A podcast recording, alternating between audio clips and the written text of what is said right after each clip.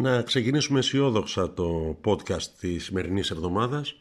Ε, μια αισιοδοξία που δικαιολογείται από τα αποτελέσματα που είχαμε την προηγούμενη εβδομάδα και στο ποδόσφαιρο φυσικά με την νίκη επί του κακού δαίμονα ε, του Πας Γιάννενα επιτέλους μετά από τέσσερις διαδοχικές σφαλιάρες ε, μετά από την ε, νίκη στο βόλεϊ ε, επί του Ολυμπιακού μία νίκη επί του Ολυμπιακού ε, δεν ξέρω πολλά από βόλεϊ για να είμαι ειλικρινής ξέρω πάρα πολύ λίγα. Αλλά και στο τάβλε επιχόρτου όταν κερδίζουμε τον Ολυμπιακό είναι μια αφορμή χαράς. Ε, και μετά από τη νίκη φυσικά επί του Προμηθέα μιας από τις δυνατές ομάδες της Basket League ε, και την καλή εμφάνιση που δυστυχώς συνοδεύτηκε από ήττα κόντρα στην πρωτοπόρο της EuroLeague Barcelona ε, τους Σαρούνας Γιασκεβίτσιους.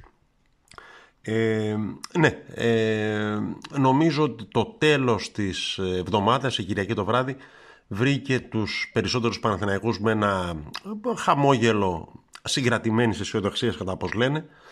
Ε, σήμερα το ημερολόγιο λέει ότι είναι η μεγαλύτερη νύχτα του χρόνου, 21 Δεκεμβρίου, ε, αλλά η μεγαλύτερη νύχτα, έτσι όπως έχουν εξελιχθεί τα πράγματα ε, μέχρι την επόμενη, που θα έλεγε και ο Νίκος Γκάλης, είναι η νύχτα της 5ης, της 23ης Δεκεμβρίου, όπου ο Παναθηναϊκός καλείται να σφραγίσει την πρόκρισή του στο κύπελο, στο ποδόσφαιρο, κόντρα στο Βόλο, στη Ρεβάνη του 2-1 ε, και να βάλει ένα τέλος στην φρενήρη πορεία του Ολυμπιακού στην ε, EuroLeague ε, υποδεχόμενος τον στο ΟΑΚΑ.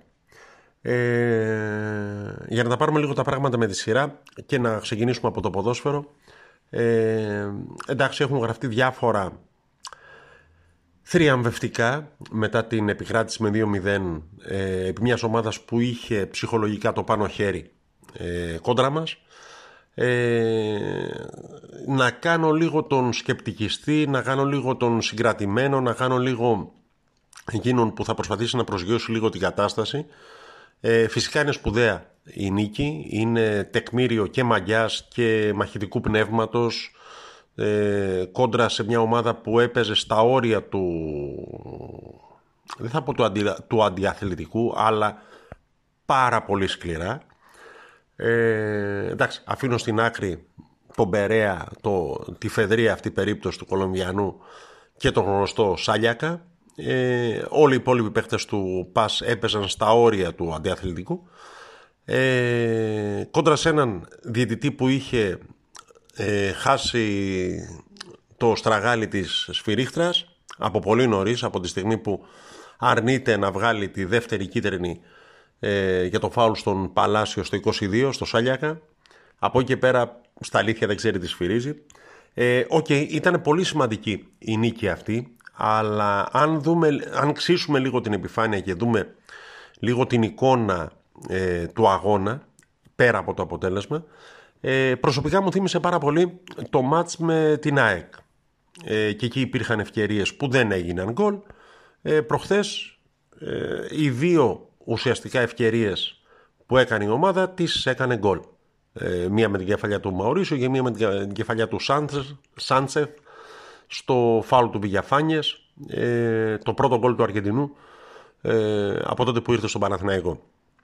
Ε, δεν νομίζω δηλαδή ότι ο Παναθηναϊκός κατάφερε να δημιουργήσει άπειρες φάσεις στη, μπροστά στην αιστεία ε, του Άγιαξ της Υπήρου. Ε, δεν νομίζω ότι ε, ήταν όσο κυριαρχικός ε, θα μπορούσε να είναι με δεδομένη την υπεροχή που είχε μέχρι τα δύο τρίτα του γηπέδου. Ε, και αυτό είναι κάτι το οποίο τώρα που κερδίζουμε θα πρέπει να μας απασχολεί. Ε, και το συνδυάζω ενδεχομένως και με την εικόνα που είδα για την ομάδα, τη β' ομάδα ε, στο μάτς κόντρα στα Χανιά το Σάββατο ε, στο γήπεδο του Ασπροπύργου, εντάξει ένα χωράφι τέλος πάντων, ε, όπου και εκεί στο δεύτερο ημίχρονο που ο Παναθηναϊκός είχε κάποια στιγμή το πλεονέκτημα και την μπάλα στα πόδια του μέχρι να δεχτεί το πρώτο γκολ ε, γύρναγε την μπάλα αλλά δεν δημιουργούσε φάσεις. Ε, είναι φυσικά σημαντικό να κάνεις δύο φάσεις και να βάζεις δύο γκολ αλλά δεν θα γίνεται πάντα.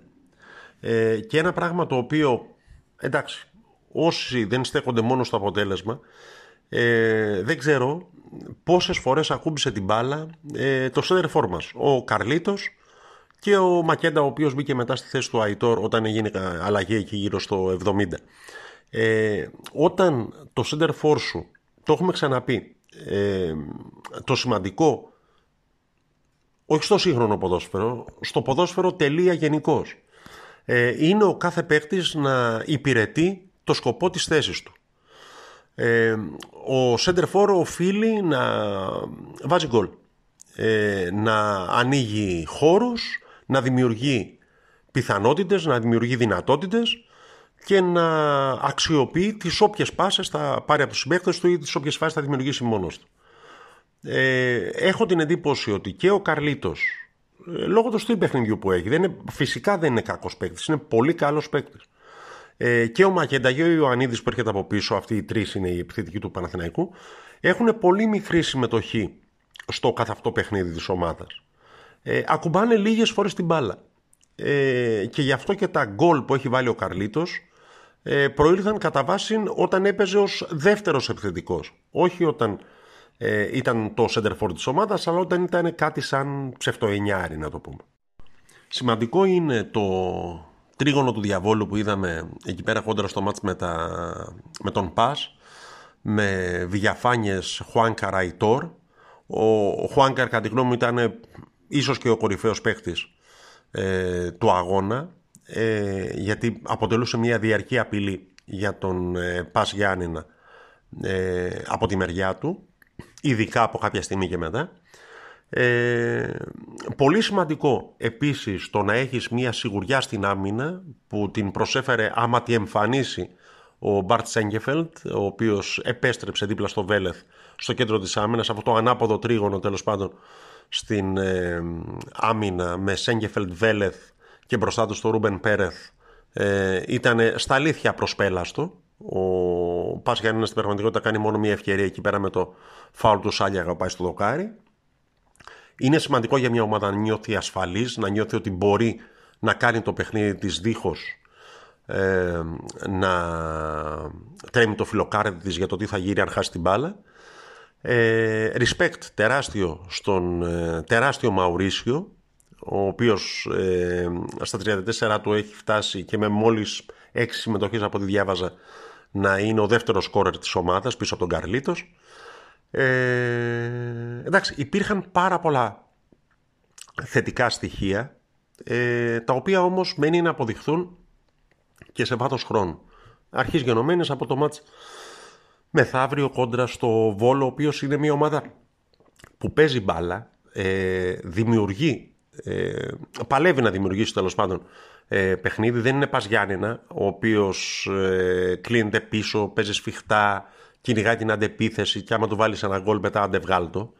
Ε, ο Βόλος στα παιχνίδια τουλάχιστον που έχει τύχει να τον παρακολουθήσω ε, είναι μια ομάδα που προσπαθεί να παίξει μπάλα ε, που αγαπάει το ποδόσφαιρο ε, συνήθως αυτές οι ομάδες ε, ταιριάζουν στον Παναθηναϊκό γιατί και ο Παναθηναϊκός είναι μια ομάδα που αγαπάει το ποδόσφαιρο. Ο Παναθηναϊκός ο φετινός του Γιωβάνοβιτς.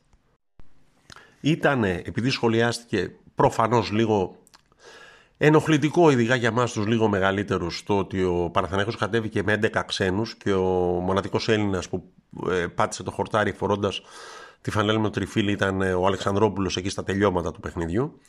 Ε, δεν νομίζω παρόλα αυτά ότι αδικείται κάποιος παίκτης, ότι ε, κάποιος ξένος έφαγε τη θέση του δικού μας παιδιού.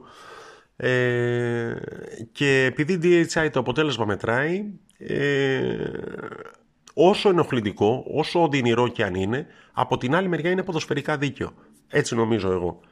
Ε, το δίδυμο ε, Μαουρίσιο Βηγιαφάνιες που εξασφαλίζει μια άνεση στην κυκλοφορία της μπάλας και ένα κράτημα της μπάλας στο συγκεκριμένο τουλάχιστον παιχνίδι και απέδωσε και αποδείχθηκε ότι ήταν το ενδεδειγμένο.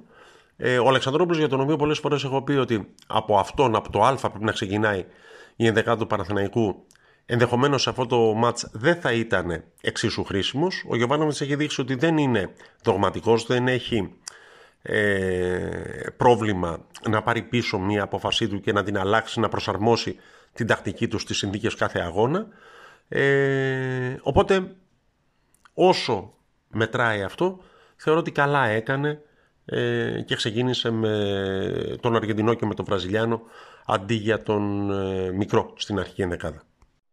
Έχω παρόλα αυτά την εντύπωση ότι ε, καθώς πλησιάζει και η μεταγραφική περίοδος του, του Γενάρη ε, η βασική ε, ανάγκη ε, της ομάδας πέραν του σεντερφόρ για τον οποίο εντάξει δεν είναι εύκολο να βρεις ε, έναν ποδοσφαιριστή που θα σου κάνει με συνέπεια και χωρίς τεράστια σπατάλη ευκαιριών 15 γκολ σε κάθε σεζόν. Ε, το ψάχνει η μισή Ευρώπη.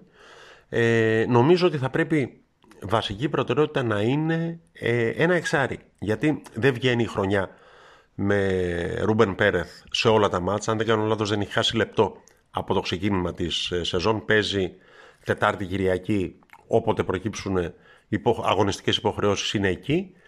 Ε, νομίζω ότι δεν βγαίνει έτσι η χρονιά.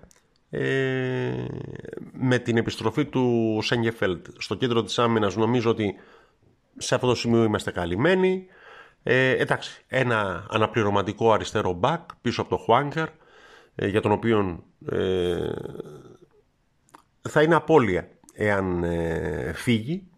Ε, τελειώνει το συμβόλαιο τον Ιούνιο και από πρώτης πρώτου έχει τη δυνατότητα να διαπραγματευτεί το μέλλον του ε, και γι' αυτό έχω την αίσθηση ότι μάλλον έχει καθυστερήσει η ομάδα στις συζητήσεις μαζί του, εκτός και αν υπάρχει κάτι που δεν το ξέρουμε.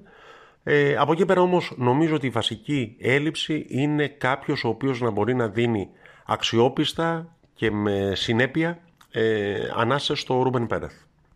Μιλώντας για μεταγραφές που είναι της μόδας, ε, μία αποχώρηση ε, από, το, από τον μπασκετικό Παναθηναϊκό αφού του Τσεχάι Φλόιτ ε, ο οποίος ε, πηγαίνει Φενέρμπαξε ε,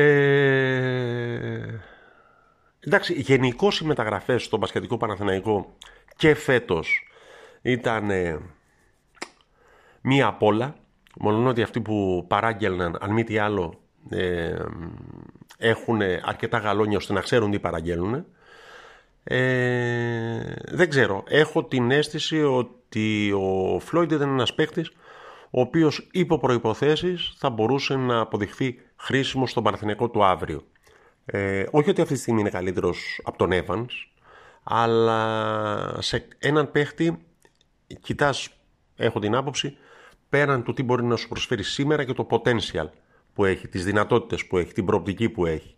Ο Φλόιντ έχω την εντύπωση και όσα παιχνίδια τον είχα δει στην αρχή της σεζόν που έπαιζε ε, στην Basket League λίγο περισσότερο ε, είχε τις προοπτικές εκείνες να εξελιχθεί σε έναν χρήσιμο παίκτη. Υποθέτω κάτι αντίστοιχο είδε και η Φενέρ ο Τζόρτζεβιτς και τον ε, πήρε στην Κωνσταντινούπολη. Εντάξει, μένει να φανεί.